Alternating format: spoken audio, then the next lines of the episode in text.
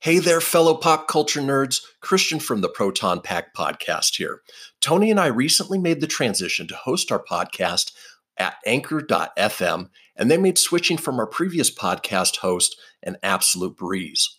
Whether you're old pros like us or new to the podcast game, Anchor is the easiest way to make a podcast. In fact, you don't even need the complete tech setup that we use. Anchor gives you everything you need in one place for free.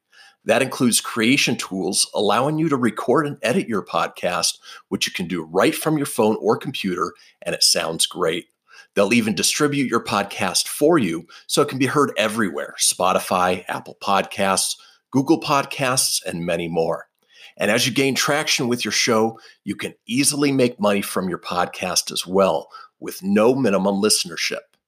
So download the Anchor app or go to anchor.fm to get started today.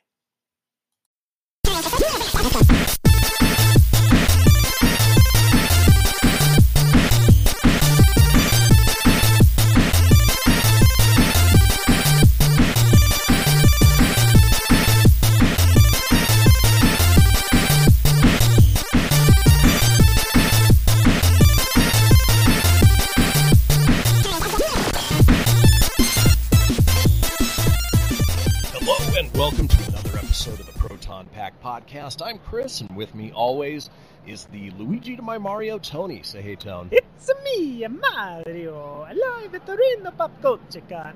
Woohoo! Yee-hoo! Mario or Tony, so...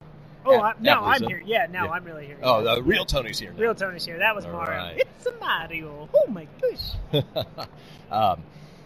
So we are recording live from the Reno Pop Culture Con here at the Reno Convention Center. It's been a blast over the last 2 days. We've got one more day left after this, but so much fun meeting some awesome people, and we're already making plans for the Denver. Yeah, the Denver Comic-Con, Pop Culture Con. Yeah, what are they calling it? They call it the Denver Pop Culture Con. Yeah, and that'll be July 3rd through the 5th, 2020 at the Colorado Convention Center in Denver, Colorado. My stomping grounds, If there's Doctor Who walking by, hi, Doctor Who. All right.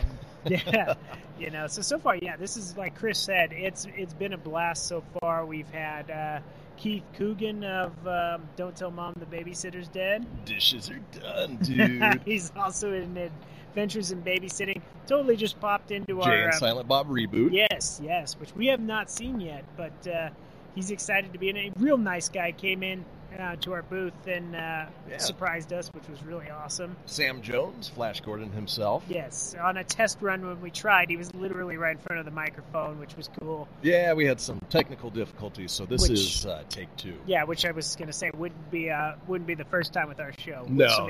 Yeah, very normal. Yeah, but there's a lot of good things. Hi guys. So there's people walking by. Come on down, check it out for day three, because this is not airing live, so you won't be able to stop by as we're recording. Yeah, this episode's probably going to come out tomorrow morning, so Sunday the 10th. Yes, where you definitely want to do it, and this is the part of the show where we like to do our shameless plugs. It's shameless plug time! It is in these hills that Juan Valdez and his trusty goat gather coffee beans every morning.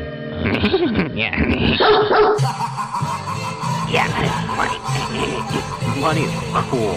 So that means it is shameless plug time.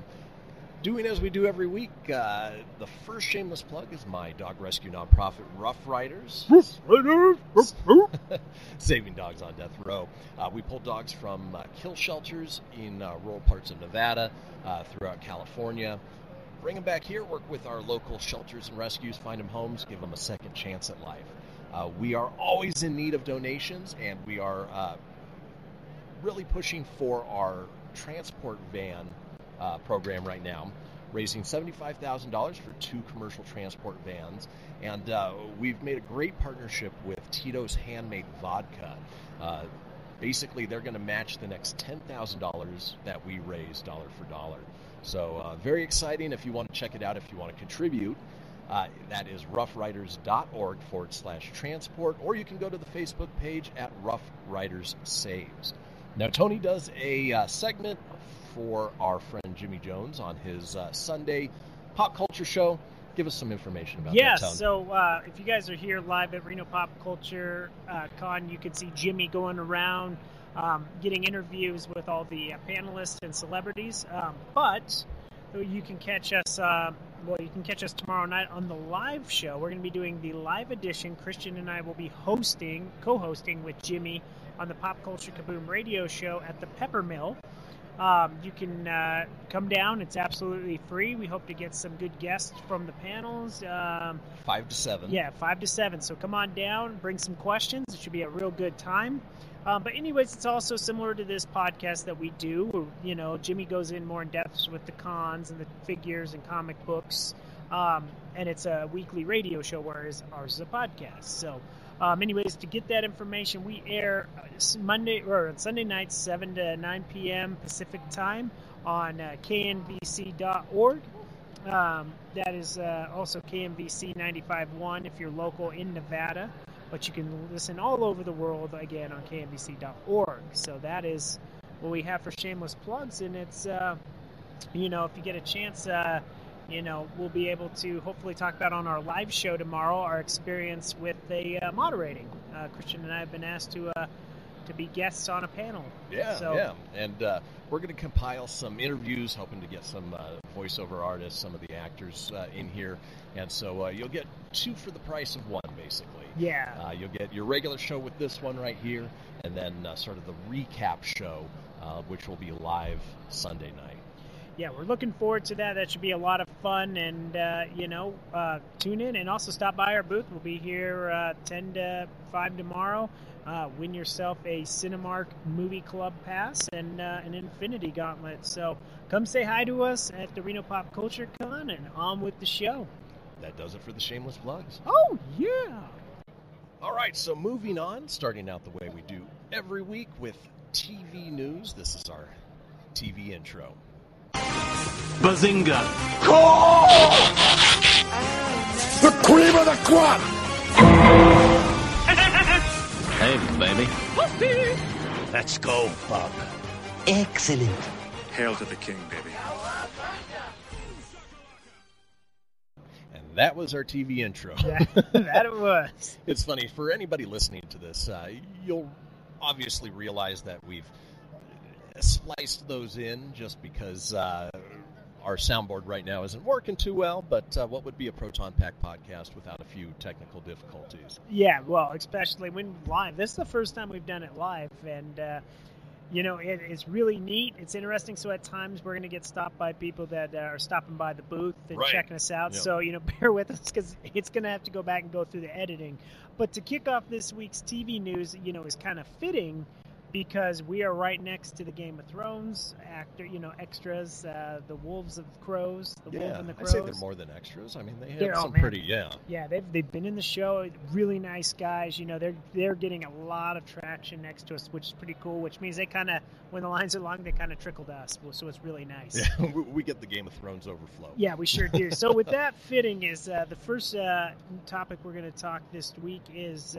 So HBO has confirmed that the Naomi Watts-led Jane Goldman showrun Game of Thrones spin-off series is now officially dead. No! Yeah. There's no soundboard this week, so you gotta rely on my crappy acting on that. There you go. No! But damn, that was a little loud. That was loud. Look at that spike. Oh my god, it's a barnacle.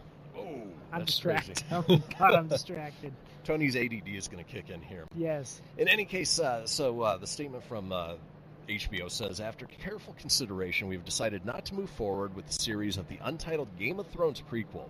We thank Jane Goldman, S.J. Clarkson, and the talented cast and crew for all their hard work and dedication.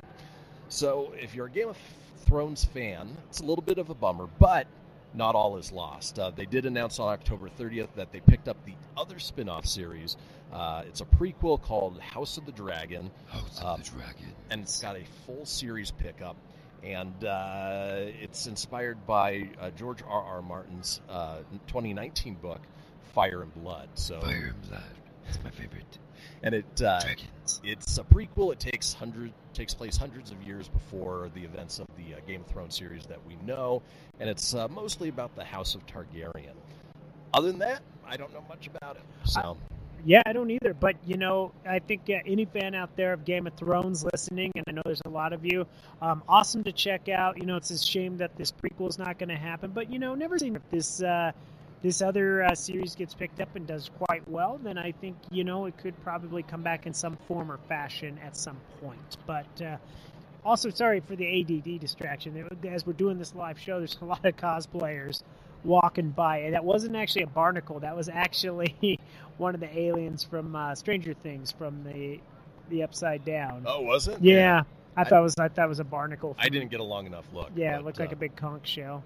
But actually, that's a nice lead into our next story. Stranger Things has just released a teaser trailer for their fourth season.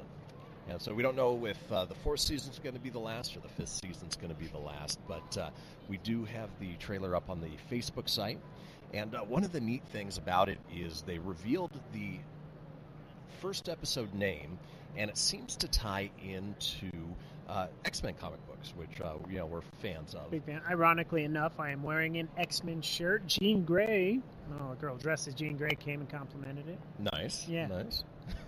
Random.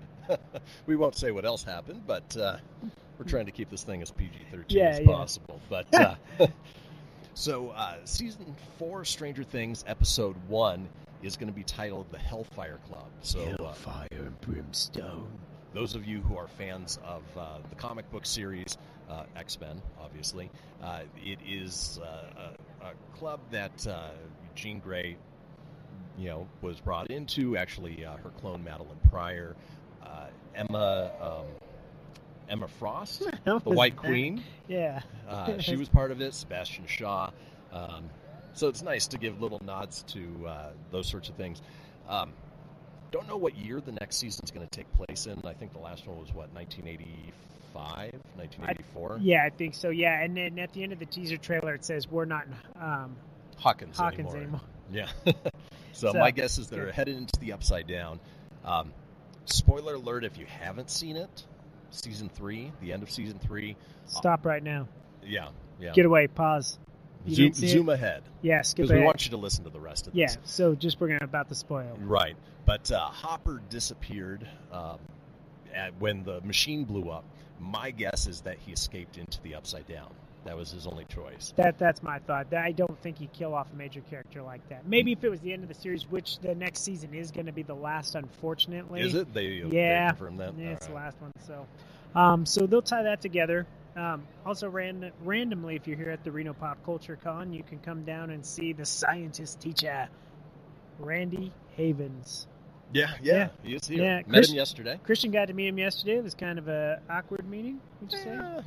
I don't think he was feeling it. Yeah, it was first thing yesterday. So. I mean, we came up with boom mics and we're like, "Yo, do our podcast." No, we did not. That's totally not true. Yeah. So. All right, moving on from one streaming service to the one that I'm excited for, Disney Plus, coming out November 12th. So as of today, we are the 9th. 3 days around the corner. Oh, hiya, Chris.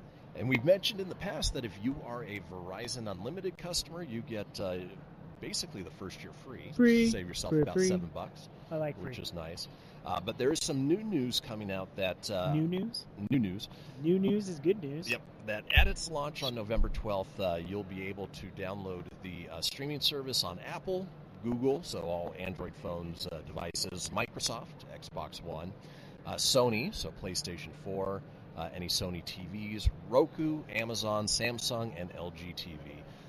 We'll put a little asterisk with the Apple. If you're old, like if you've got the old Apple TV like me, good luck then. Oh, really? Yeah, no, because it doesn't update no more. No, so maybe asterisk that. But yeah, awesome. Yeah, great options to get Disney Plus. Netflix has definitely got a big time contender, and there is another one on the way, as we've talked about with HBO Max, and if they partner with Warner Brothers in DC more and more. That's going to be the big three. Yeah, it's going to be the big Warner Brothers driver. And I hope that they take DC Universe and fold it into HBO Max. Because the streaming service itself doesn't seem to be doing too well right now, even though it's got some great shows on it. Right. I'd like to watch the Titan show. I think that it looks really cool. I want to watch Swamp Thing. I know it was canceled after a couple episodes into season 1. They're airing the entire season 1. But I heard it was actually pretty good. Yeah, so I'm with you. I hope they roll that into HBO Max, that whole thing. Yep. And, you know, cause and the Harley Quinn cartoon series looks really good, it's too. Good. But, and yeah. The voice of Harley Quinn is here, Tara Strong. Hopefully we can have her. Well, one of the voices, exactly. Yeah, hopefully we can get her on the show for a little bit. Yeah, yeah. But pricing-wise, HBO Max is going to be the same as it is right now, about $15 a month if you are an HBO Now subscriber. So that all folds in. As I mentioned, Disney Plus, $6.99. Apple TV Plus, which if you own a new iPhone, you get free for the first year. That's the cheapest one right now at $4.99, mostly because it doesn't have a lot of content yet. No, I think a couple biggest ones is the Jason Momoa. Mimosa? Yeah. Shit. Wow. Wow, you idiots. You got it wrong. So his, he's got his show on there. Looks pretty good. It's called C. Apparently the sci-fi show is pretty good.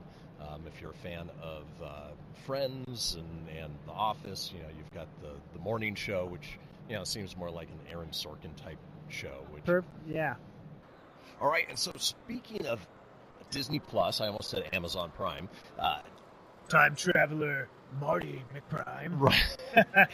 Marty McAmazon Prime. Disney Plus is just a couple days away. And, you know, The Mandalorian is obviously the big one that we're looking forward to. It'll be there right there on launch date. But they did announce earlier in the summer that a Obi-Wan Kenobi standalone series with Ewan McGregor reprising the role is coming back.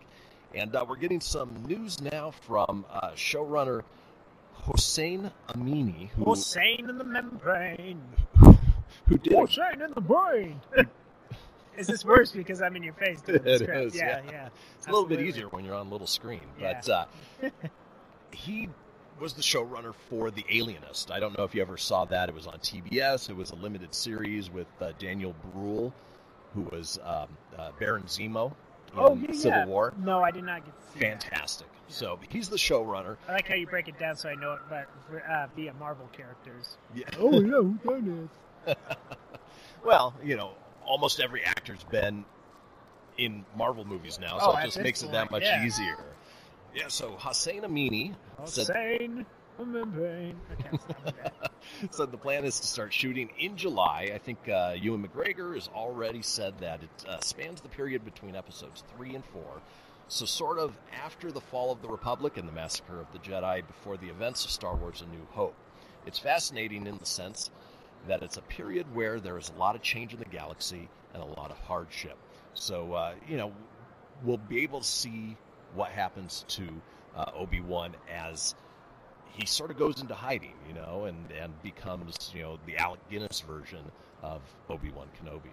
Yeah, I think it's going to be really neat how to get there, too, because obviously when we start Star Wars A New Hope, as we knew the original Star Wars, you know, they're on Tatooine and... he's a hermit. Yeah, so it's going to be curious to see what led him to go into hiding and, you know, you got to wonder, I hear rumors of possible...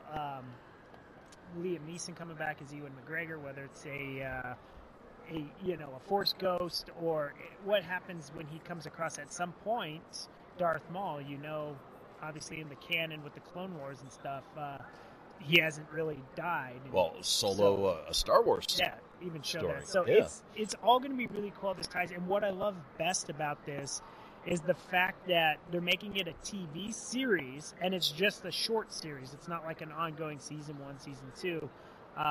What I like about it is it gives it more time to tell a proper story versus just a standalone movie. Right, a 2-hour movie that tries to cram everything in. I love it. I think you're going to see such a good thing with Disney Plus, the way they're going to give these characters a much better story arc and a fair shot versus just a quick, here's a 1.5-hour movie to explain a story. Right. You're actually going to get hour-long episodes, whether it's 6 episodes or... I think they're playing with the idea 9 to 10 episodes. Yeah, and I like that. I think you tell a proper story, and I think that's good. So kudos to that. I'm very excited.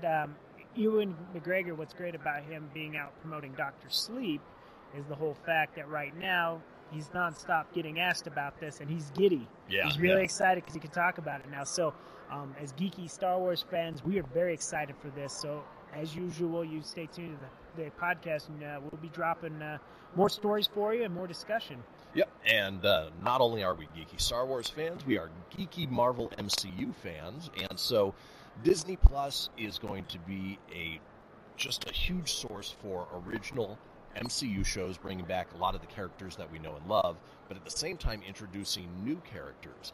And we mentioned earlier that they're doing a series for Ms. Marvel, She-Hulk, and Moon Knight. Some of the slightly more obscure characters, but Marvel's already proved that they can take characters that people really don't know and make them popular and exciting. And so we're getting some more information as it relates to both She-Hulk and Moon Knight. Disney has hired the head writers for those.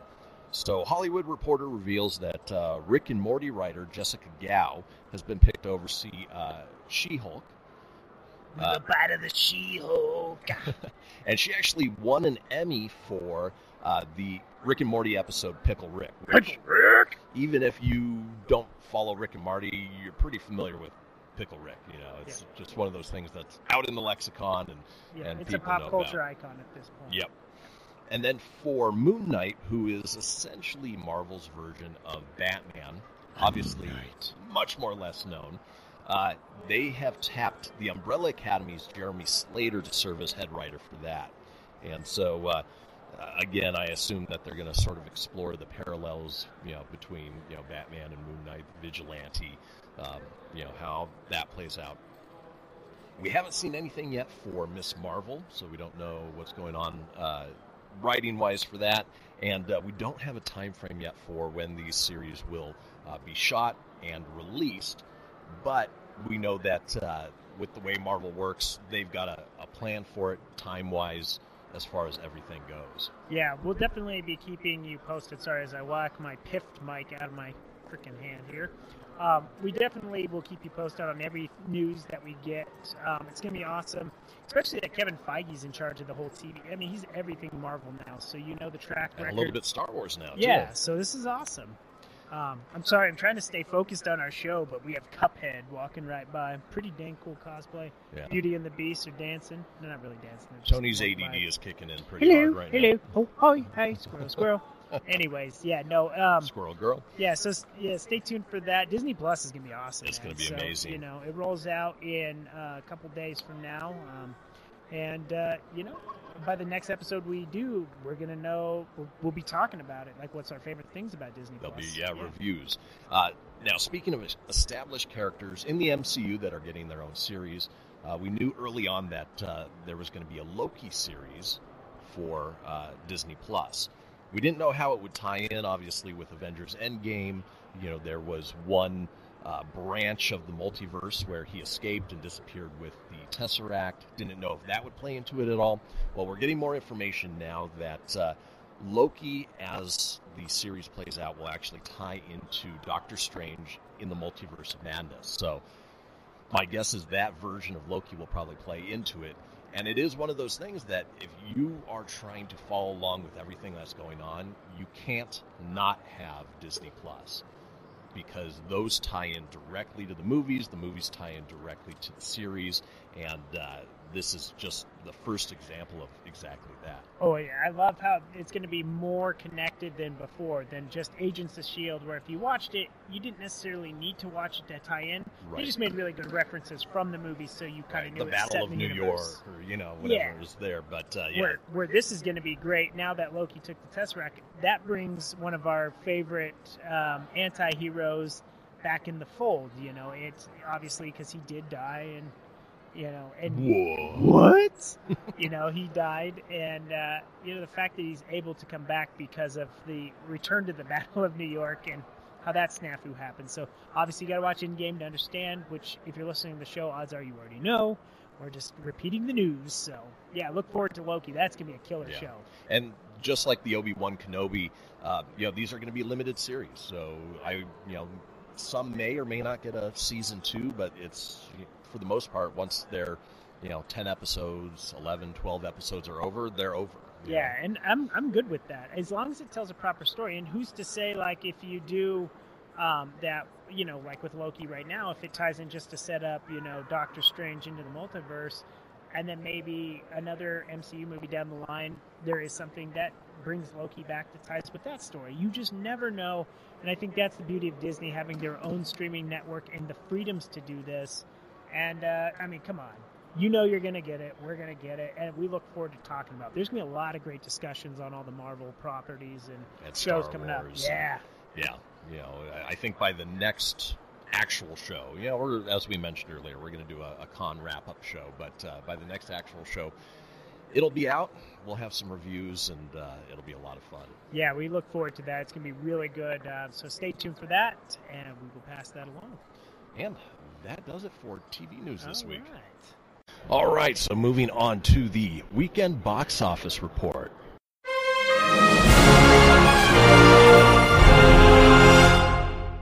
All right, at number one this week was the Roland Emmerich-directed Midway World War II movie. First place, $17.5 million. Not a huge opening weekend, but enough to make it number one. I got to add my own sound effects this week. Right. There's no soundboard, you know. Has some great actors in it. Ed Skrein, Aaron Eckhart, Mandy Moore, Woody Harrelson, Dennis Quaid, Nick Jonas, and Patrick Wilson. You know what I just found out about? Not necessarily the movie, but the Battle of Midway itself. Is if my grandfather hadn't been injured prior to that, he would have been in that battle and probably shot down. Yikes. Yeah. That's kind of, that hits home. That's, yeah. That's well, great. I wouldn't be here if that was the case. Well, that's just, wow. Yeah. Think of that paradox right there. Yep. So parents saw it. They said it was well worth seeing. We are witnessing a engagement in front of us. We are. That's so awesome. We're a little distracted. Norman, and now here's the thing. If Christian is the one that got distracted, I mean, I was trying to stay focused, but yeah, real cool. Deadpool just proposed to his now fiance. She said yes because she's crying. Oh, fantastic. Woo! Okay, live podcasting. Captured on live. All right, in second place, what I expected to be the number one movie was the Shining sequel, Dr. Sleep. And come play with us, Donnie. Yeah, movie I've been looking forward to. Haven't had a chance to see it yet, but I will definitely plan on seeing it. Oh, absolutely. Looks really good. I mean, a respectable $14.1 million. That's a dang good opening. It still shows that there is an audience out there for The Shining. Yeah. You know? So. And directed by Mike Flanagan. If the name's not familiar for you, if you've checked out Netflix's The Haunting of Hill House, which is fantastic. Great show. Same director. Oh. And, of course, Ewan McGregor plays Danny Torrance, or, you know, Daniel Torrance, who's a grown-up. Let's see. Third place, the Nickelodeon comedy Playing with Fire with John Cena. You can't Michael see Keaton. Me. That was like the hand waving for because we're not doing video right now. Yeah, 12.8 million. My boys want to see it. Does not look like a lot of fun to me. Because there's no fart, so this is what you get this week for a fart noise. In fourth place, another movie that I have no desire to see: Last Christmas with Daenerys Targaryen.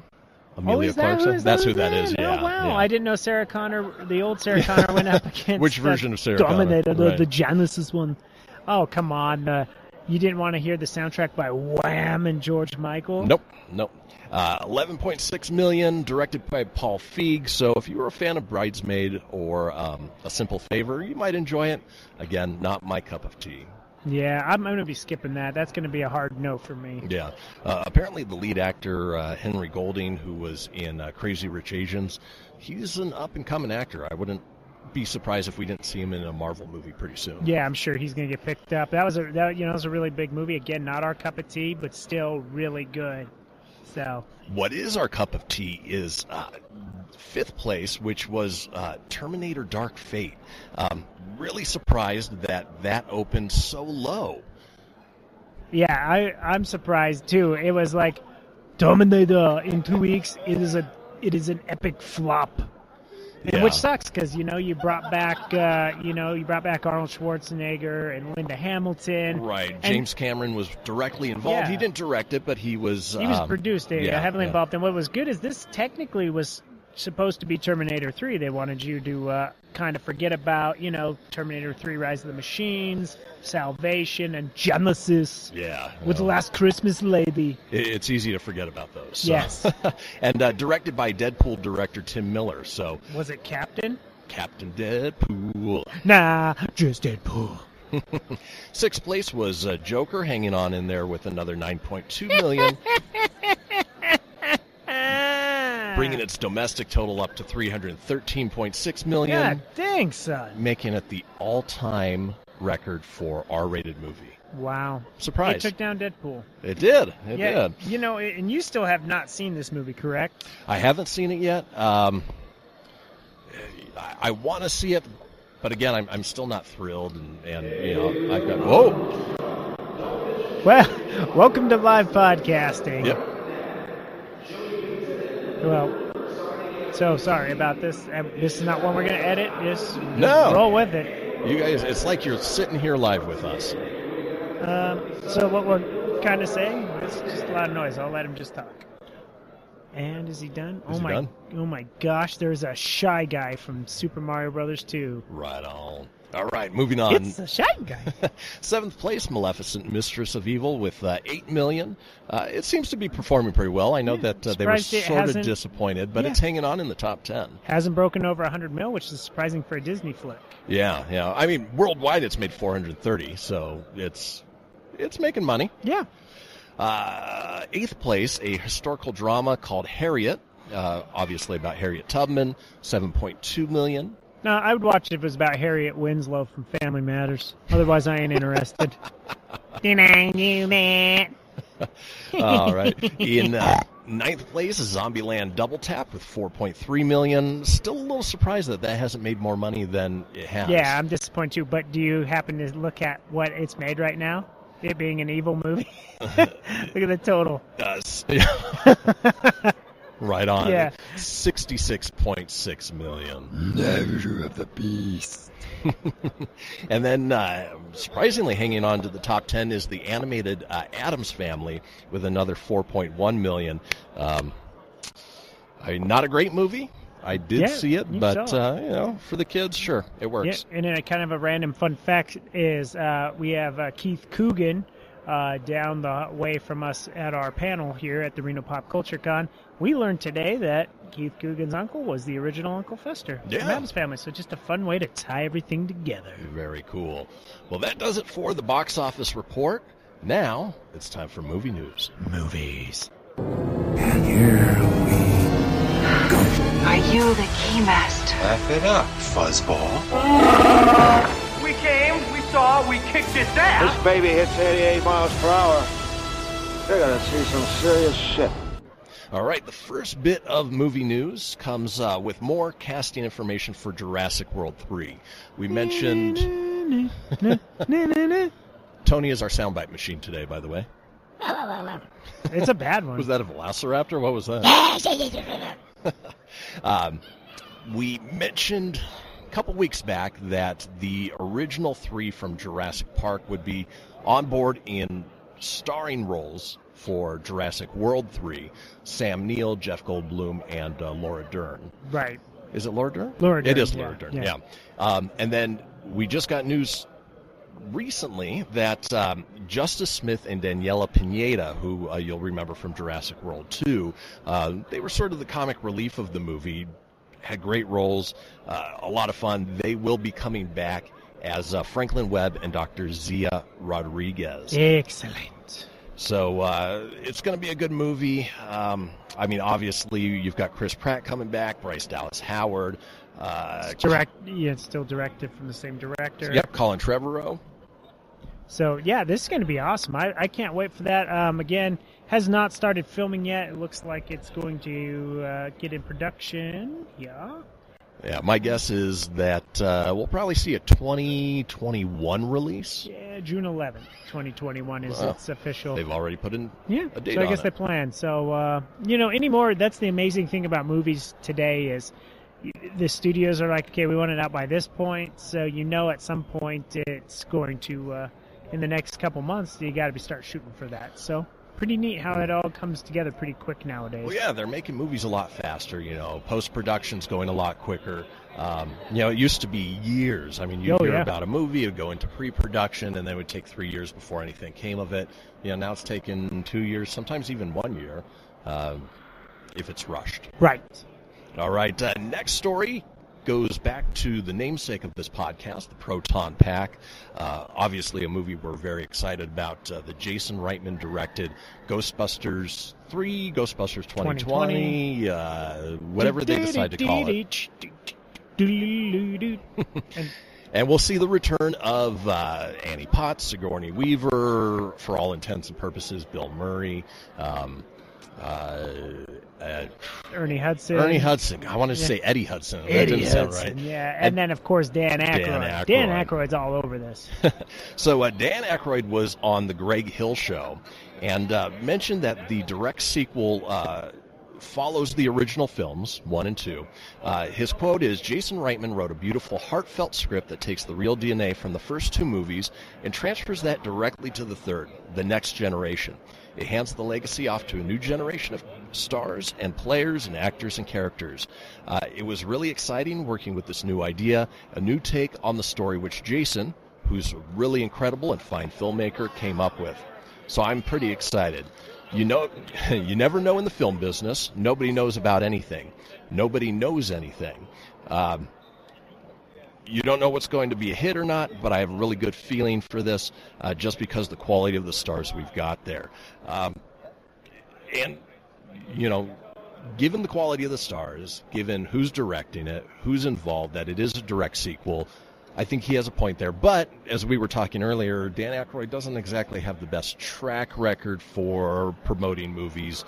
Case in point, the female-led one. Yeah, you know, and it's funny because we did talk about that as we were prepping to get this segment recorded today. Yeah, you know, he was really stoked and excited, said it's going to be the best thing you've seen ever. And you know what? In our humble opinion, it just wasn't great. You know, I know there's people out there that liked it, but, you know, to each his own. Wasn't a big fan for us. And it wasn't due to the fact that it was all female. It's just the comedy wasn't on point with what we know from the original Ghostbusters. They have a certain tone, a certain theme, a certain, you know, path that they follow in it overall, and really mixing the scary with the funny. Right, and I thought my big problem with it wasn't so much, oh, sorry, I got distracted. Thor was doing some Fortnite flossing over there. The whole thing with the female Ghostbusters that I had the problem with was the fact that they were like, this has nothing to do with the Ghostbusters. It's its own story. It's its own original thing. But here they are. They took all four characters and they made them very similar to what the original Ghostbusters were supposed to be. And in that formula, they just didn't blend well. And I think bringing the original cast back in cameos, but very bad cameos like that. And then all of a sudden at the last minute, they knew they were hurting, so they did try to tie it in to the original Ghostbusters, saying it took place after the events in New York in the 80s, and that's what killed it for me, because now you're cash grabbing, and that was my problem then. Yeah, it just didn't work. Speaking of cameos, I hope we do get a Egon cameo in this. Oh, yeah. In the form of a ghost, hopefully. And what's good is Aykroyd did say it will tie into Ramis somehow, and he's not spoiling it. And I'm going to trust Dan on this one. You know, we're very excited about it. It's already been shot and filmed. I know they'll go back, kind of tweak it here and there. They're being very tight-lipped about a lot of things. But the fact that you got Ivan Reitman's son, Jason Reitman, doing that is just fantastic. You know, because he's probably going to be one of the biggest Ghostbuster fans out there. I mean, his dad did the first two. Well, he even said he has fond memories of being on the set. And, you know, even with the little teaser trailer that he made when it was announced, you know, took the original physical lettering and filmed it and the original sound bites that they used.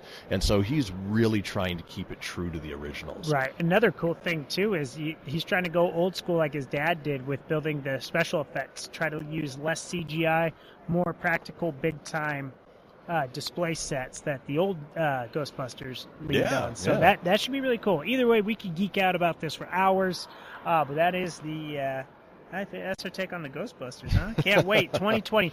So what you're getting with this is you're actually getting half of a normal episode. We're going to end up kicking off where we left off with the live show. So if you want to hear it in its entirety, go back, download the podcast on Apple, Google, Stitcher, Spotify, wherever you get podcasts. And in this show, once we finish up all of our stories, we are going to draw the live winner of the Cinemark Movie Club Pass and Infinity Gauntlet. You know what's funny is those poor people that signed up, they're probably like, those guys never did it. They never did. Well, we're actually doing it. There is the gauntlet. We are.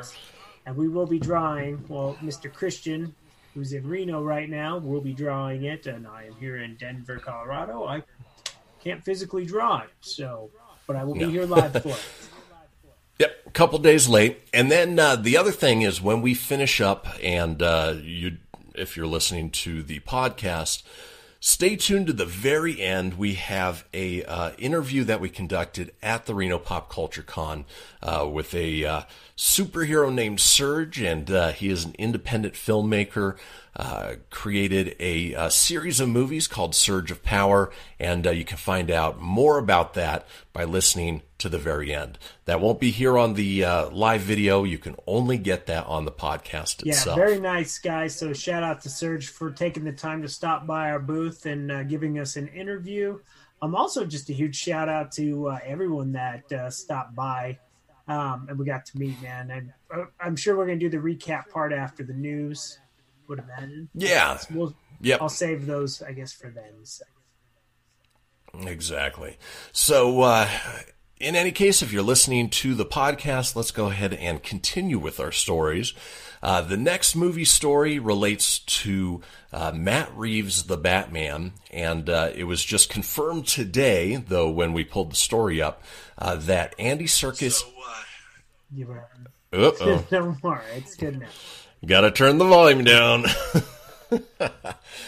Andy Serkis, who you know as Gollum from the Lord of the Rings movies, and then, of course, he worked with Matt Reeves as Caesar in the Planet of the Apes movies, will be playing Alfred Pennyworth, which I think is a good fit. Hello, Bruce Wences. Where's the Batmans? My guess is he probably won't be doing the Gollum voice. No, he probably won't. That'd be hilarious, though. That would be, hopefully for outtakes and everything, but yeah. So, there's more and more casting that's coming out about that. Speaking of which, while that one's confirmed, there is a rumor that the third major villain of the movie, the Penguin, is going to be played by Colin Farrell. And... I'm curious to see what his version of it would be if he, puts on some weight, what he does to, fit that Penguin role. Because, obviously Danny DeVito was previously the Penguin in Batman Returns. Definitely fitting for him and his body type. Colin Farrell tends to be a taller, skinnier person. Yeah, typically does. But, I mean, he did transform back in Daredevil when he was Bullseye, so... I mean, obviously that's a little different. Bullseye was pretty skinny, so it'll be interesting. Right. it'd be interesting if they do kind of a take like they did on Gotham with Penguin, where he wasn't fat, but he was lanky and tall. So it'll be interesting to see what kind of take they do. I'm definitely not expecting a Danny DeVito Penguin, so. No, not at all. And then the other two major villains are Paul Dano, who's been cast as the Riddler, and Zoe Kravitz, who will play Catwoman. In addition to them, you get Jeffrey Wright as Commissioner Gordon. So casting's coming together. I am really looking forward to this version of Batman, which they said early on is going to be more of a detective, Detective Comics type Batman. Yeah, it's going to be good, and it's not going to tie into the whole DC universe. Like, they're getting away from that whole let's connect it right now, which is good. Build your universe up, develop these characters, and maybe if you want to eventually get there, if everything's successful, then that would be awesome. I think the casting is really good, so that'll be nice. I agree. That I've got our audio issues fixed on the Denver side of things, a shout out to my aunt Sonia if she's watching. Hello. My buddy Robbie. Hello. And Lacey. Hello. Thanks for checking it out. And on with the show. On with the show. All right. Moving from the Batman universe to the Spider-Verse. Spider-Man Into the Spider-Verse obviously was a huge hit when it came out. First movie featuring Miles Morales as Spider-Man. Even won Oscar for Best Animated Picture. Well, it's no surprise that a sequel is coming, and it has been announced that that is hitting theaters April 8th, 2022. So you got some time to wait for it, but it'll definitely be worth waiting for. Yeah, I think it's going to be really good. The first one was awesome. Kind of hope they try to tie in like the rumored, get Tobey Maguire, Andrew Garfield, and Tom Holland like animated form. So for those that don't know, that's obviously Sam Raimi's Spider-Man. And then when they did the Amazing Spider-Man series, that's where Andrew Garfield came in, and then we're currently on Tom Holland's. So that would be awesome if they tied that together. That would be great. And then the first movie was, I want to say written by, but maybe it was just produced by Phil Lord and Chris Miller, who you'll know from the Lego movie. They did 21 and 22 Jump Street. Looks like in this case they are sticking into a producing role and handing over the writing and directing to some other folks. Looks like Joaquin Dos Santos, who previously did Voltron, Legendary Defenders on Netflix. Will be directing the sequel. I have no idea who that was. So, 2022, little time to wait. But in the meantime, we're getting a new Venom movie. And so there'll be more Spider-related movies before then. We got to keep them going. But that's awesome, though. So I'm looking forward to that. And we'll obviously have more as time goes with that. Yep. And it is the cream of the crop. Speaking of sequels, we have gotten information that Peyton Reed will be back to direct Ant-Man 3 for Marvel Studios. That is good news. While it wasn't reported as part of Marvel's Phase 4, it will be back for Phase 5. Peyton Reed directed the previous two movies, Ant-Man and Ant-Man and the Wasp. We saw in Avengers Endgame a grown-up, what was the daughter's name? Cassie. That should be easy enough for you to remember. What the are you talking about, man? Don't bring up that name. I don't speak Spanish. So, in Avengers Endgame, we saw Scott Lang's daughter, Cassie, all grown up now, more of a teenager. And there is talk that she may actually be joining them. In the comic books, she had codenames Stature and Stinger, but may go with the other one is Giant Girl. So maybe the next one will be called Ant-Man, the Wasp, and Giant Girl. It'll be good. If it keeps the same flow and you get Michael Pena back in it, it should be awesome. Also, shout out to Jimmy Jones, host of Pop Culture Kaboom. He's joined us. Hello, Jimmy. Y'all talking MCU right now? Yes. So that's good news. Sticking in the Disney camp, Disney CEO Bob Iger said that anything that comes out through them that is R-rated, most notably Deadpool, will not be going to the Disney Plus service. However, it will be going to Hulu, which obviously with the Fox merger, Disney now owns most of. So any of the edgier Fox fair, as they call it, will be headed over to Hulu versus Disney Plus. So, including Deadpool, you're looking at Family Guy, Logan, Die Hard, probably Alien series, Predator, anything along those lines. It makes sense. It won't be on Disney Plus. Oh man, you won't hear on Disney, huh? I couldn't keep up with that. I didn't really try to mimic all that cussing. But yet they can show two Simpsons characters having sex on Disney Plus. Just Millhouse's parents hooked up on one of the episodes I watched yesterday. Stay tuned next week. We're going to give our review of Disney Plus now that it's officially out. We're going to dive deep into it, let you know what we think. But that's next week. This is this week. So we are going to move on, sticking in the realm of Deadpool.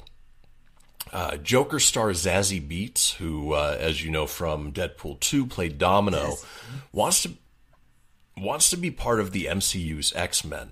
Now, here's where it gets a little weird. If Deadpool becomes part of the MCU, you would think that Domino would be part of that as well. Right. Well, Zazie, who apparently auditioned for the role of Storm in X-Men Apocalypse, obviously she didn't get it, said that she would love to take another shot at the role of Storm, which would make it very confusing if... she's also Domino in the same universe. Yeah, that would be a little weird. While you're at it at this point, just bring Chris Evans back as the Human Torch. Have him, you know, you can't play Cap no more, so just be the Human Torch. Really confusing. Oh, God, that would be really confusing. But either way, I think we'll see her in the MCU. Don't know what role that will be quite yet. But I think she needs to stay as Domino. I think she did great in Deadpool 2. We're obviously getting a Deadpool 3. She was the only one of the X Factor that actually survived besides Deadpool. That's where my money is, that she's going to stay as Domino. And then she'll probably be back for Joker 2.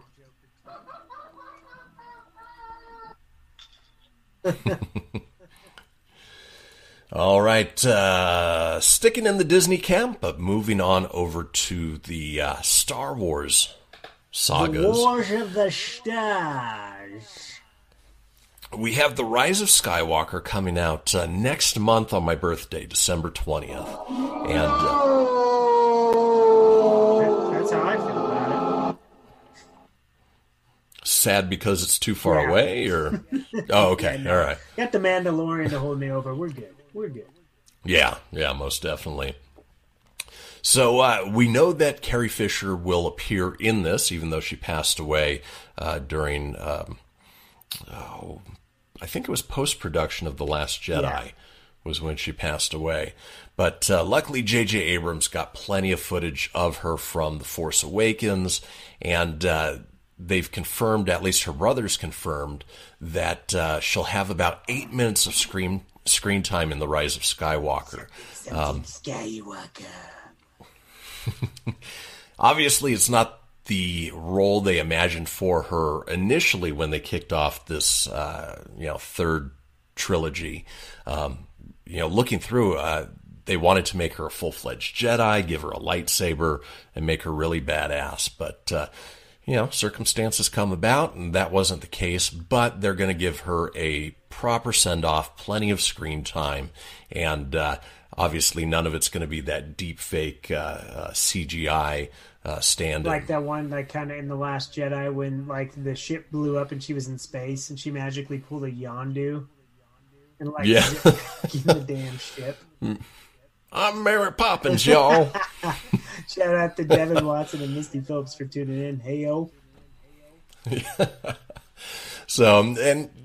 Disney definitely has the de-aging stuff down with everything that they're doing at the MCU compared to what DC and Warner Brothers is doing with theirs. Oh, if you watched Aquaman, it was terrible. Way bad. Terrible. But J.J. Abrams wants to respect Carrie Fisher and use actual footage of her. Yeah, I think it's gonna be awesome. I hope. I know Jimmy's gotten his optimisms. If you're still watching, I know you're not really super excited, but I know you're going to see it, and you'll probably give tickets away on your show. But, I think it's going to be better than The Last Jedi. It's just got to be, right? Well, J.J. Abrams is back at the helm. Les Rose, too, please. Les Rose. Yeah, I know she's in it, but hopefully just a little less of her. Okay. All right. And speaking of Star Wars, we know that they were working on a couple new sets of trilogies, one with Rian Johnson, who did do The Last Jedi, helming that series of movies. The other was David Benioff and D.B. Weiss, who were the showrunners for Game of Thrones. We're doing a series that, as far as we know, was basically based off of the Old Republic, which I know a lot of fans were looking forward to. But recently, Benioff and Weiss actually signed a huge deal with Netflix to produce a series of TV shows, movies, so on and so forth. Right, compete with Disney Plus, because Disney Plus is going to... It's time to kick ass and chew bubble gum, and I'm all out of gum. Oh, yeah. It's definitely going to take over, especially at the price point it's at. But in any case, David Benioff and D.B. Weiss have exited Lucasfilm. They've exited Disney. It's still not known if they were let go or if they quit themselves. Like a relationship. You're like, nah, we didn't get dumped. We dumped them. Right. But my guess is that they were probably dumped because of the Netflix deal, because their time was being committed to Netflix as opposed to where it really needed to be committed to at Disney with these series of Star Wars movies.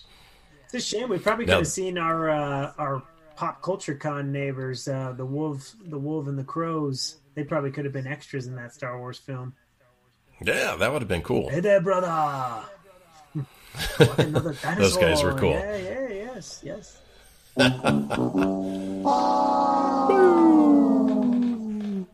Such is life. But what's interesting is prior to Game of Thrones, they had no other real experience. They hadn't been showrunners for anything. HBO just sort of took a chance on them. Obviously won big with Game of Thrones, even though the last two seasons were heavily panned by fans. Right. It's one of those, you get your, you can keep going with that momentum, and just at the end, if it's a letdown, I mean, it just ends up being super disappointing. We've talked about on the show, like shows like Dexter and Walking Dead, how they're so great, but the longer they go, it just unfortunately runs into a wall. And Lost had that same problem. How I Met Your Mother. Yep. Totally different realm, but still had its issues. Hi, Brittany Byer, for checking in.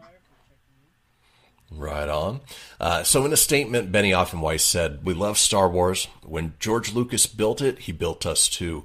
Getting to talk about Star Wars with him and the current Star Wars team was the thrill of a lifetime, and we will always be indebted to the saga that changed everything.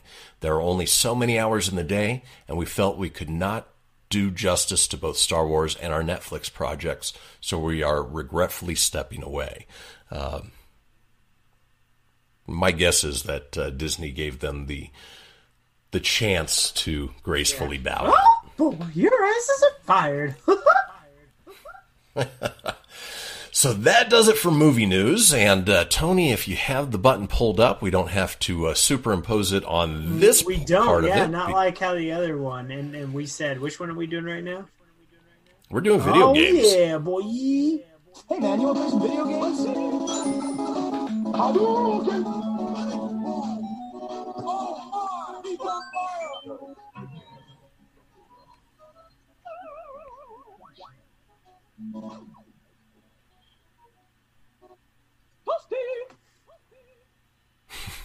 Boy, it seemed to just sort of fade off there. It does, just goes. I want to say hi to Jackie Gaspardo. She's joined us. Hello. Right on. I hope your eye's okay today at work. There was this leaky brown crap that dropped from the ceiling and almost got her in the eyeball. You ever see that movie 28 Days Later? Yeah, well, no. I wouldn't be surprised with the crap that was falling out of the ceiling today, so. It's all it takes. So if she does that, zombie apocalypse. It was bad stuff. Right. I tried to save you. Tried.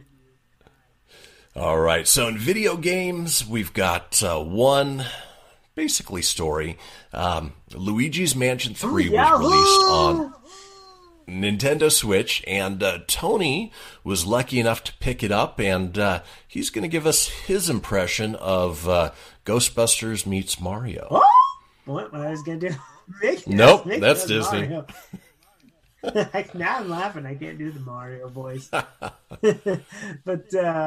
so, I mean, it was kind of fitting because at the con, we had Charles Martinet, who does the voice of Mario and Luigi, was there promoting, obviously, Nintendo and himself. And there is, obviously, the Luigi's Mansion 3 has dropped, and really fun game.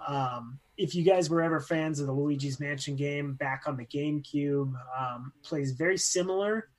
They took some elements of the Game Boy 3DS version of Luigi's Mansion Dark Moon, added that, which added his multiple character that can get into pipes and different areas to solve puzzles called Gooigi, which is kind of a lame-ass name. Very original. Very original, but Nintendo tends to do that. They're like, let's make a guy named Wario. And he's the alter ego of Mario, and then upside down. Even better, let's make an alternative or an alter character to Luigi and call him Waluigi. No, I don't know. Nintendo's not very original with that stuff, but nonetheless, the game is about a 12-hour campaign. It is filled with puzzles, action, humor on it. Man, the voices that Charles does for Luigi are just great. Mario, yee. And it's basically, if you guys don't know what Luigi's Mansion is, it's basically Ghostbusters just with Luigi. So he's got his little vacuum cleaner, and you pick up different pieces. And what's cool is when you catch ghosts, it's like you got to turn the little joystick, catch them. And there's a lot of fun boss battles, puzzles. Definitely one of the best Switch games I've picked out. And if I didn't say it's on Nintendo Switch, you can't get that on any other system. Came out on Halloween, so that was pretty fitting. It's a Halloween release, but yeah, get it now if you own a Nintendo Switch. I definitely think it's a must pick up. It's a lot of fun. I've not gotten bored with it, and the puzzles are fun to figure out. So I'm going to give it a 5 out of 5. Definitely a thumbs up.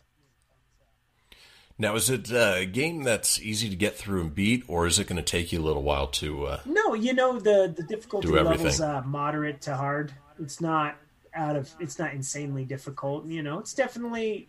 You got to figure out some things and kind of backtrack and figure out puzzles. It's not a simple game, but it's definitely an enjoyable game. So cool. And have you played any of the multiplayer, the 4-player online scare? No, I haven't done any of that yet. So look forward to trying that out. I imagine the one thing that kind of sucks with Nintendo is their online's not the best. You end up getting a lot of. Like you have to have the friend codes and things like that. Now on the Switch, the good thing is if you and I were friends on our Nintendo network, I can directly just send you a message to join up to play a game. Whereas, you know, if you want to play with other people, you got to have like the app and you can talk crap on the app and stuff. But definitely, I would imagine it plays good because Mario Kart does quite well with it, and I was pretty impressed with that. All right. So IGN gave it 8.3. Tony gives it a 5 out of 5. Either way, it looks like a good game. Yeah, it's definitely worth a pickup. And then I didn't get a chance to get the game, another game I'll shout out that just came out around the same time. Old school nostalgia video game fans, if you love The Lion King and Aladdin, back on the Sega Genesis and Super Nintendo, they released the Aladdin and Lion King compilation. That's available for download, or you can go to your local game store and get it. It's $30, I believe, but I'll hold out until there's a sale of the week. But from what I was reading, the big qualm with that is it was missing the Super Nintendo Aladdin. That's not on there because it was produced by Capcom, whereas everything else was produced by Virgin. So, but I don't remember. Holds up well apparently, and. Why they added Game Boy versions, I have no idea. Yeah. I mean, if I remember correctly, the Genesis version of Aladdin was way better than the Super Nintendo one. Yeah, anyway. Really, in the Super Nintendo one, you couldn't use your sword and you threw apples. It was a fun game, but the Genesis one was way better. You play a couple different versions of that game on there, so that's available for pickup. And also... Ghostbusters Remastered, so if you didn't know, we're fans of Ghostbusters on the show. And no, we don't sell Proton Packs. Thanks for asking at the con. We appreciate it. But right there. They released a remastered version of Ghostbusters a couple weeks ago. I haven't been able to pick that up yet, but is essentially the third Ghostbusters film in video game form. It has the original cast. They did it obviously before Harold Ramis passed, so that's also worth a pickup. They say the graphics are good, and I can tell you, after playing the first gameplay's a lot of fun. It's a hell of a pickup, so recommend that. But that's me stretching the video game segment out just a little bit. Well, that's okay, because we finished the video game segment. We finished our movie stuff. Obviously, if you're listening to the podcast, you heard the first half of it, which we recorded live at the Reno Pop Culture Con. And now that we've been away from the con for a couple days, Tony obviously got back to Denver now. We're getting back into the swing of things. Oh, it was hard looking to get back on the swing of things today, man. My mind's still on Comic Con, Reno Pop Culture Con, and then possibly the Denver Pop Trademark Culture Con. And yeah, it was hard to get back into like work mode. You know what pays the bills. So yeah, but it was so much fun. You know, we've been to a number of cons individually, together, but this was the first one where we were on the other side of the table. You know, we had an exhibitor table, obviously, for the podcast itself, and it was sort of surreal. I mean, we were surrounded by not only some very wonderful and accommodating celebrities, for lack of a better term, because everybody there we were just in awe of. I mean, as Tony mentioned earlier, we had three guys from Game of Thrones, The Wolf and the Crows. Extremely friendly guys. I mean, super nice. They were extras on Game of Thrones, and they were in them quite a bit. So to be next to them actually was really good for us, because a lot of Game of Thrones fans. So, you know, when they're at that booth and that booth is really busy, kind of gave us that extra foot traffic. So thanks, fellas, for that. I mean, that was extra boost, and we appreciate that.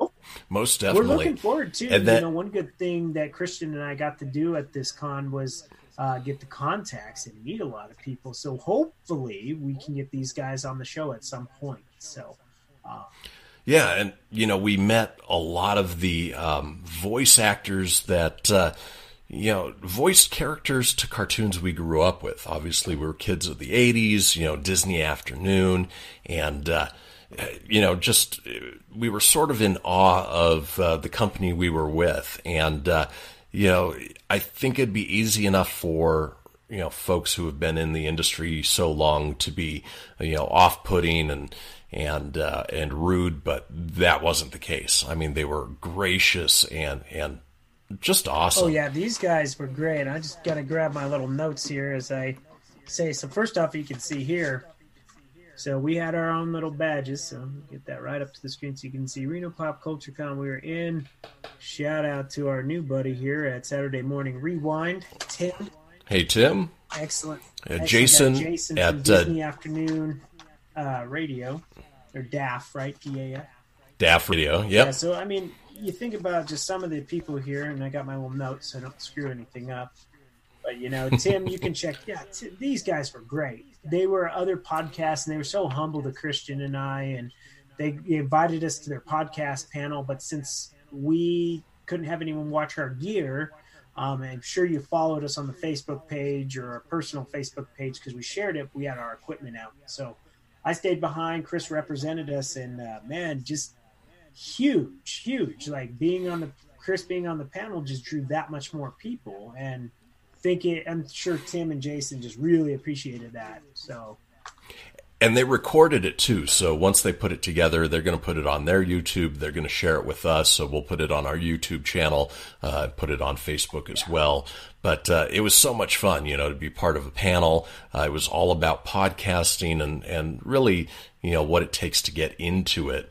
And even afterwards, you know, Tony can attest that, you know, get back and a number of people that were actually audience members in the panel came up to us and continued asking questions and were very curious about, you know, some of the stuff that we brought up. Yeah, I gotta say, walking away from it, you know, a lot of people close to us, I don't know what they really think, but, you know, after doing the Reno Pop Culture Con, the people we met, being on the Pop Culture Kaboom radio show afterwards, getting to talk to Bruce, the Bruce McIntosh, the organizer of the Pop Culture Con, who, you know, started the Denver Pop Culture Con, and learning the true purpose of the con. It's not just to promote your business or promote sales and stuff, you know, ultimately the nonprofit behind it all. Like, I thought it was really special, you know. Yeah, it's to... go ahead on that. I mean... Yeah, it's basically to promote children's literacy through comic books and you know, fiction novelization.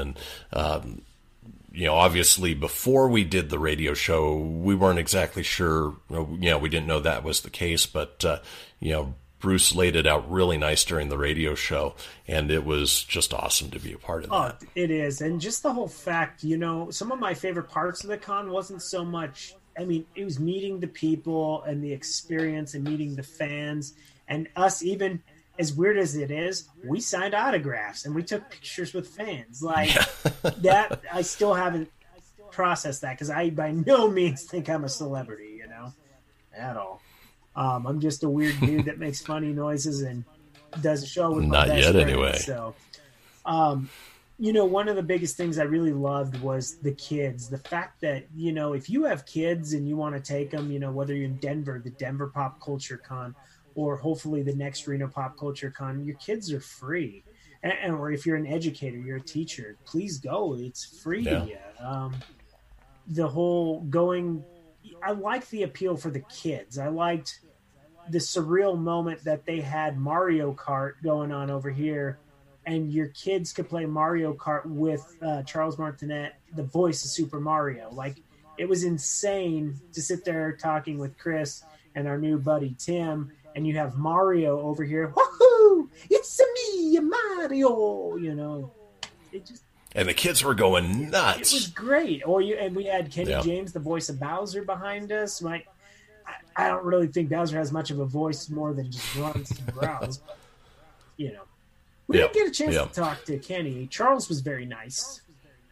We had a chance to meet Charles. Hopefully we can get him on when he's not so busy. But, you know, a couple other people that are just nice, you know, like Tim. You know, check out his, if you guys are fans of old Saturday morning cartoons from the 80s, please check out Tim at Saturday Morning Rewind. Excellent YouTube channel, and some really cool stuff. He does some unpacking of toys. Like, we got to watch an episode where they unpacked Rescue Ranger figures, and him and his partner. Right. And also Jason with DAF Radio, where they talk about the Disney afternoon shows. And what was so cool is they got to host a couple of cool panels. I mean, you had Lori O'Brien, who voiced Miss Piggy from Muppet Babies, and you had Katie Lee, who voiced Rolf, and Sunshine Bear from Gummy Bears. And then you also had Greg Berg, who voiced Fozzie Bear, as well as Donatello and Bebop. And I ain't gonna lie to you, man. It's just, I know I told you there, but to tell the audience that's watching, to have, you know, being big Ninja Turtle fans like Christian and I are, it's, you know, when you go up to this guy and he's talking like Donatello 1 second, and then he's like talking like Bebop, is you the turtles good? Just little Tony was like whoa, I'm like whoa, fandom, you know. So, and while there was big name stars, you know, another shout out too is there was a really nice lady across from us, Denise. She stepped up for her husband, Michael Sheehy. I'm cheating because I had to look his name. And they do the Planet Pootwaddle radio. So if you like old school internet radio, Planet Pootwaddle. Very, very nice people. Very just friendly. Yep. Check out the Wolf and the Crows. They were right next to us. Yep. Can't forget Brian Cummings. Brian Cummings was excellent. Just the stories he had were so much fun. You know, it was... I mean, Tony can list off, you know, half a dozen of the character voices that he's done over the years. And, you know, he's a Denver native. I mean, basically right down the freeway from where Tone is, and just a lot of fun. Yeah, so you know, he voiced and tons of characters in DuckTales. He was one of the Beagle Boys. In fact, on Disney Plus, I actually went and watched one episode of DuckTales just to hear his character voices. I didn't watch the whole episode, but just enough because he was in the beginning with Launchpad, because he played the fatter goose character. I forget that one's name, but I suck on that one. But yeah, he voiced. He had characters in Chippendale Rescue Rangers, Bernstein Bears. He was Papa Bear, and he was in Garfield and Friends, and Tom and Jerry, and all kinds of stuff. Really cool, Not somebody where if everyone was like, "Oh, cool, what celebs did you meet?" Generally you're not going to know, but it's like you one of your big ones that you were excited to meet was Tara Strong, and mm-hmm. and I didn't know much about her other than she voices Bubbles and Powerpuff Girls and one of the My Little Ponies. Which one does she do? They're like, dude, I couldn't tell you. I'm not a brony. You're not a brony. Come on, man. No. She was a sweetheart. So she voices Raven on Teen Titans Go, so that's a big one. And Harley Quinn in some of the shows. Yep. But when she came to our booth, we definitely geeked out. Very nice lady, very friendly. Who else? Jodie Benson of she voices Ariel, The Little Mermaid, was there. Mm-hmm. And can't forget Flash Gordon, Sam Jones. Gordon. I feel bad. Sam Gordon. Which you probably not, but at first I didn't know you. I was talking full conversation with him, but how cool was Flash Gordon? He was very cool. My Keith Coogan. My cousin Chloe, no offense, Sam, they hate your shit. They hate Flash Gordon. They told me that. No. Well, they can't appreciate it, and it was a big superhero movie back when superhero movies weren't a thing, And then, of course, Flash Gordon has an iconic soundtrack from Queen. And then Keith Coogan, who was awesome. He was in. He was in Don't Tell Mom the Babysitter's Dead, Adventures in Babysitting, and then voiced Fox in The Fox and the Hound. Aww. Hold on, I got a Flash Gordon soundbite for you.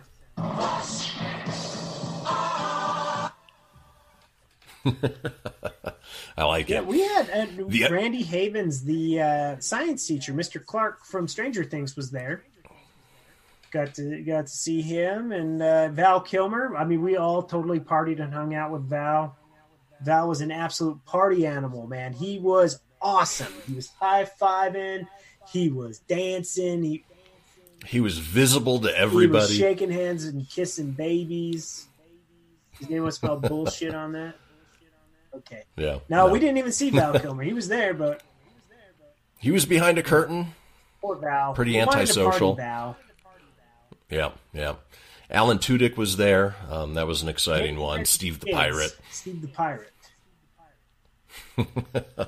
Or if you're a Star Wars fan, K2SO from Rogue One. Yeah. And also Daniel Logan, who played young Boba Fett in Attack of the Clones, was there. He was nice. He walked by our booth and said hi. Still one of my highlights was Charles Martinet and Mario was hiding in our booth as we were packing up. Right. Hello. And then stole Princess Peach from Ken James. I wish I caught that video and shared it. I got him just running. We also got to meet Gigi Edgley from Farscape. Very nice lady. Linda Larkin, who voiced Jasmine from Aladdin. We didn't get to meet her, but I hear very nice. Shout out to our cosplayer friends, huh? Yeah, I was just going to say that, not only them, but everybody who showed up in cosplay. Who would have thought that Reno had a cosplay community that could really turn it out as well as they did? Yeah, very, very nice people. We met a lot. I was going to say Pinky the Pig. Thanks for stopping by the booth. We're giving you a shout out. I played your podcast for a couple of ladies in the office. They loved it. Definitely. Yeah, you know, overall, a lot of fun. Obviously, we're planning on heading over to the Denver Pop Culture Con, which is July, 2nd through the 5th? Right there, baby. Nope, July 3rd through the 5th. And they're calling it the Star Spangled Con because, obviously, bumping the microphone. Yep. I'm hoping. So it'll be over the 4th of July weekend. Yeah, but you heard it here first. Christian and I, we're bringing the show to Denver. We'll keep you posted on that. Yep. So that was our show, our wrap-up of the Reno Pop Culture Con.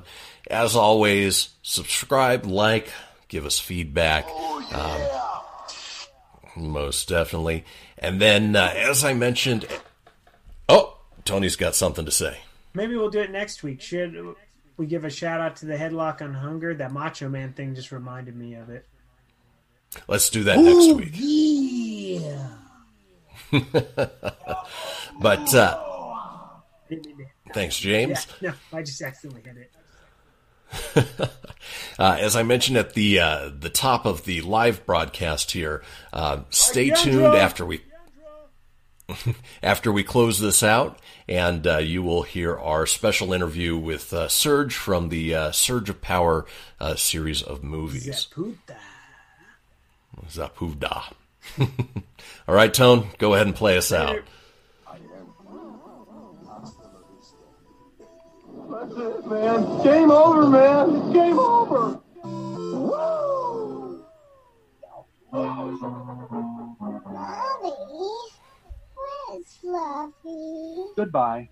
In my movies, obviously, like Lou Ferrigno, mm-hmm. It's in there. In our sequel, like, all of the TV Avengers. Mm-hmm. Lou played the Incredible Hulk. Brett Brown played Captain America.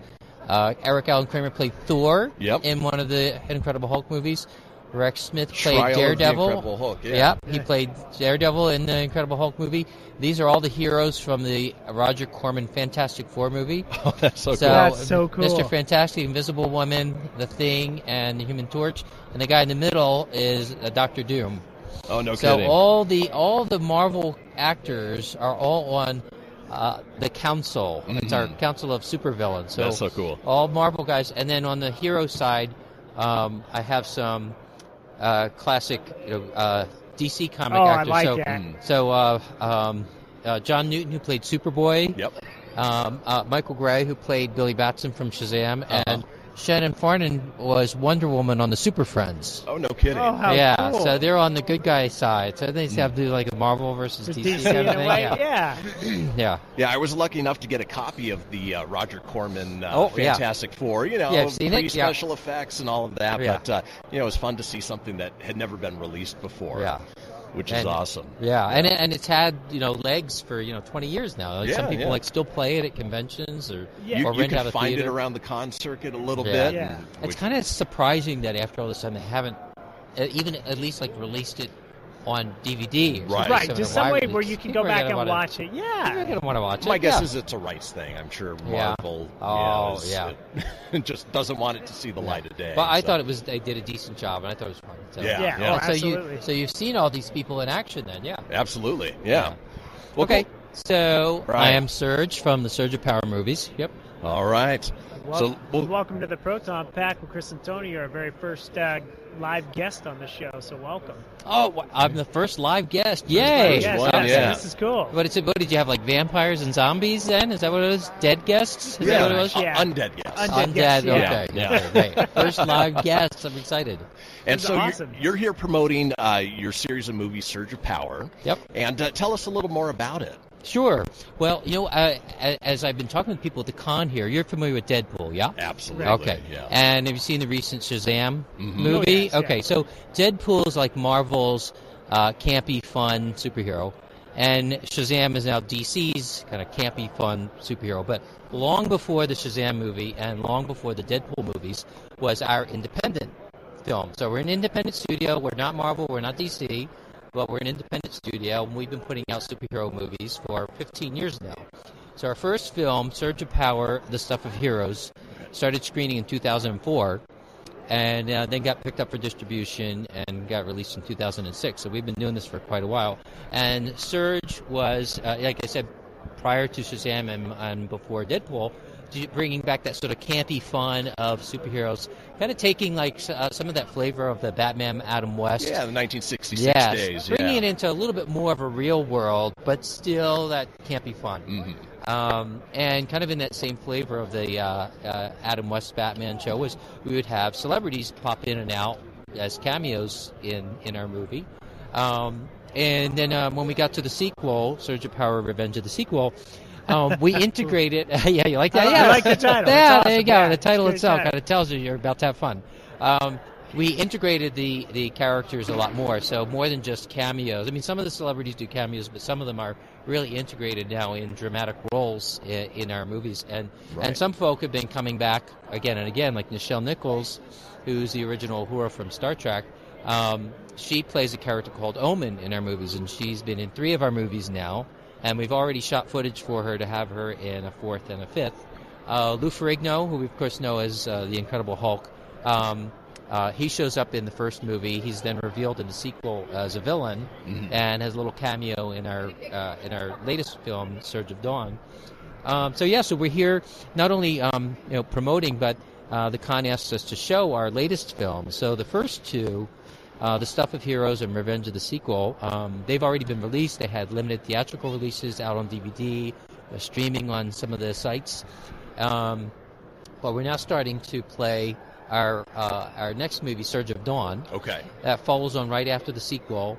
And it's a crossover between the Surge of Power world and a New York filmmaker, Alex Fernandez. He has a number of web series, and one of them is about this magical vampire, Dawn. Have you heard about Dawn? No. Oh, okay. No. So it's an award-winning web series. They're on their 2nd season now. And Surge and Dawn meet, so hence the title Surge of Dawn. So you're sort of creating your own universe. Exactly. That's exactly where we're headed is inviting other independent creators to bring their characters into the fold. And, it's just sort of how Marvel started off with their individual superhero movies, right? Hulk and Iron Man, Captain America, Thor, and then did the Avengers. And then DC kind of did something similar, to build up to the Justice League. Mm-hmm. I'm taking the Surge of Power world, and I've been inviting independent artists to have their characters. And some folk have had little cameos with their characters. Surge of Dawn is full-on Dawn and Surge working together and fighting a bad guy, kind of continuing with, as I mentioned to you guys, the Council, our super villain community.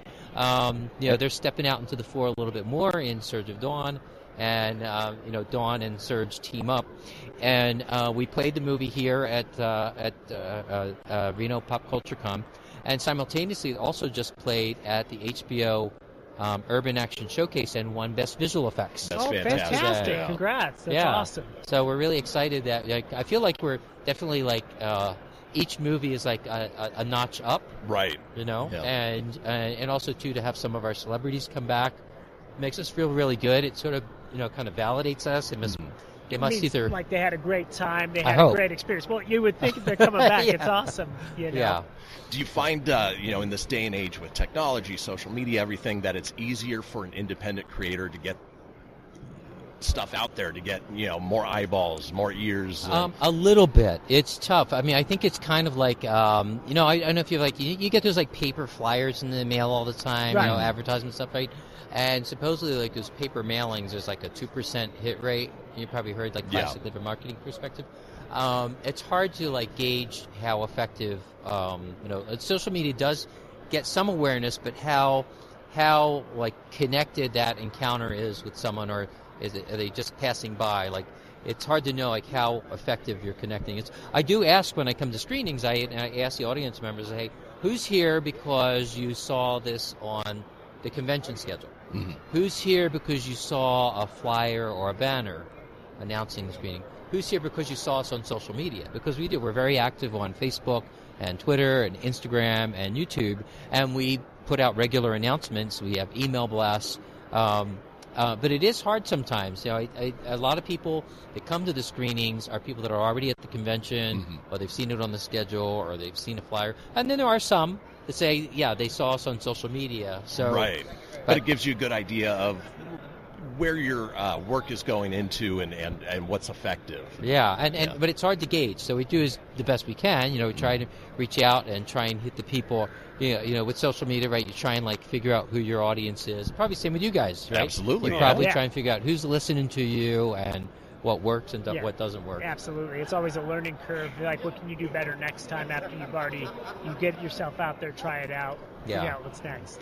So, and speaking of what's next, so you're screening the current movie. Mm-hmm. You've mentioned you've already shot some footage for the next two movies. Mm-hmm. What's your schedule plan to release those? Are those coming over the next couple of years, next 5 years? Well, I hope in the next couple of years. So right now we have Surge of Dawn, which follows on right after The Stuff of Heroes and Revenge of the sequel. And separate from that, separate from the Surge of Power continuity, we have this little short film called our Doctor Who Tribute.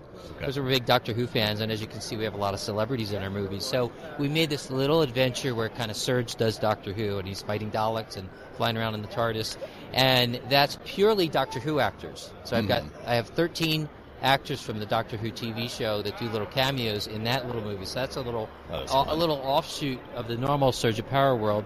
And we play both of the movies, both Surge of Dawn and the Doctor Who Tribute. And the Doctor Who conventions have kind of grabbed onto it too, and so I've been taking that to Doctor Who convention circuit. You're expanding your audience. Yeah, exactly. And it's kind of interesting too, and I'll ask at the screenings when we're playing both, say, who's here a Surge of Power fan, who's a Doctor Who fan?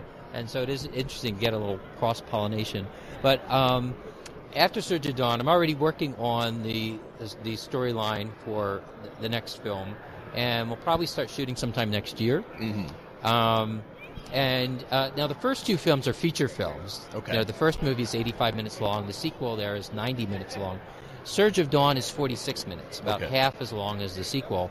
And I'm trying that format out because I'm thinking of the next two to kind of connect together to make one big feature, to make a third feature.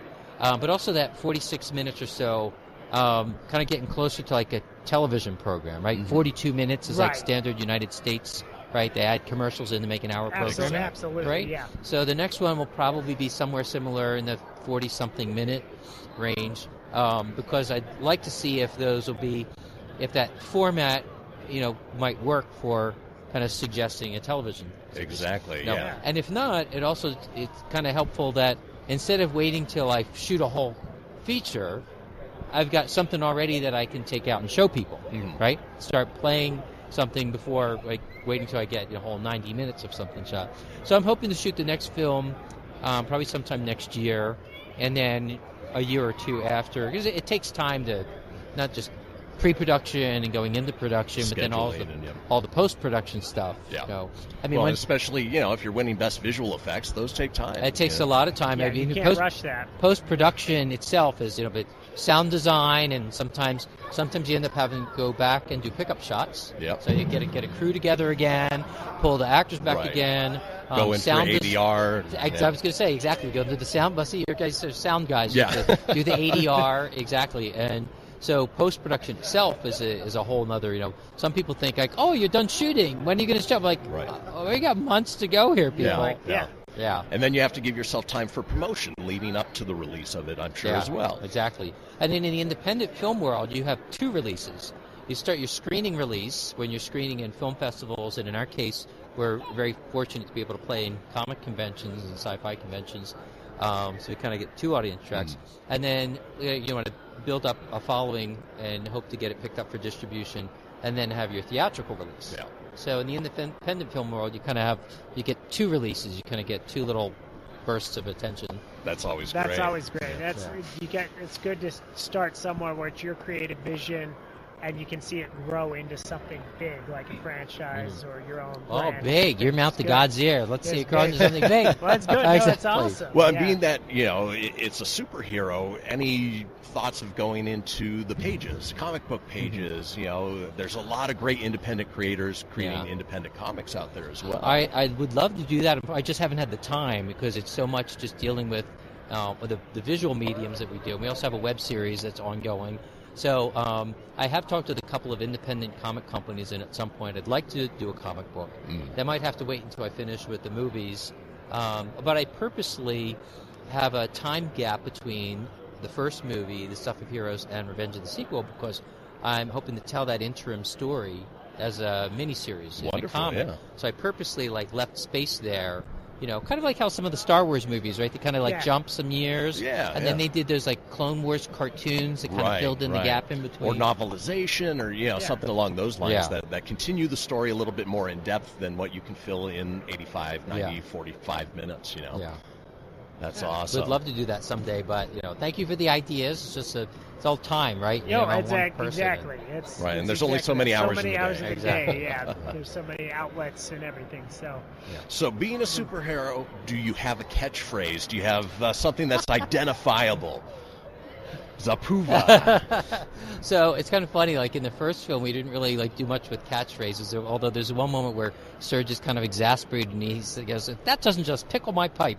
And so in the sequel, he says that a number of times. But we played around with catchphrases, and he uses a few catchphrases. He's a jolt with a bolt. But Zapuva was the one we kind of used the most and kind of zeroed in on. So that's been kind of his catchphrase now, and that continues into the Surge of Dawn movie. Where did that come from? I mean, obviously we created it. Okay, right? It's just kind of one of those random words. You're like Zabuva. A buddy of mine, we worked on this and we looked it up and checked the USPT office for trademarks and such, and wanted to come up with something quick and fun. It's kind of like the Bazinga in the Big Bang Theory, right? Yeah. I wanted something that would be a word that was almost like the word Smurf. They could use it for multiple things, like Zapuva, like take that, or Zapuva, like oh crap, or has multiple meanings. Yeah, exactly. You get away with saying it without having to say it. So that's how we had to construct that. So it wasn't random. It was we spent hours working on creating that word, and Zap, because he has blast, energy blast, and so Zapuva is his. Well, that's good. So that kind of touches too. So your character, your superpowers. Do you have the lasers out of the hands? Summons this energy that's from in between dimensions, and he summons it up and releases it in a surge of power. And it's this blue energy, and he projects it from his hands as energy blasts, or from his feet to fly, or even from all four, kind of Iron Man style flying. He can spread it around him like a force field, and he also has an energy sensing power. So I do this little face twitch. It's like a spider sense almost. Exactly, yeah. And he senses energy. So he can sense the energy of people, can sense their moods. That's when he knows when people are in danger. He'll sense fear, something to know that, innocents are in danger or machines. So yeah, so he has energy sensing power like the spider sense, and then the energy projection power that he has. That's fantastic. That is so cool. And obviously you're on your way to a panel. Yep. What's that panel covering here today? Oh, well, I have to talk about, I'm going to host Michael Gray and John Davey for the Shazam TV show. Wonderful. So Michael Gray played Billy Batson in the Shazam TV show in the 70s. And his counterpart, John Davey, played Captain Marvel. Now, of course, named Shazam. Legal rights. The Shazam TV. Exactly. Because of Marvel and such. So they were in the Shazam TV show, but Michael Gray also plays a character in my movies. So he shows up for the first time in Revenge of the Sequel, looking like a mild-mannered reporter, Willie B., and he continues his role into Surge of Dawn. But even though he looks like a mild-mannered reporter, it's revealed later that he's actually friendly with Nichelle Nichols' character, Omen.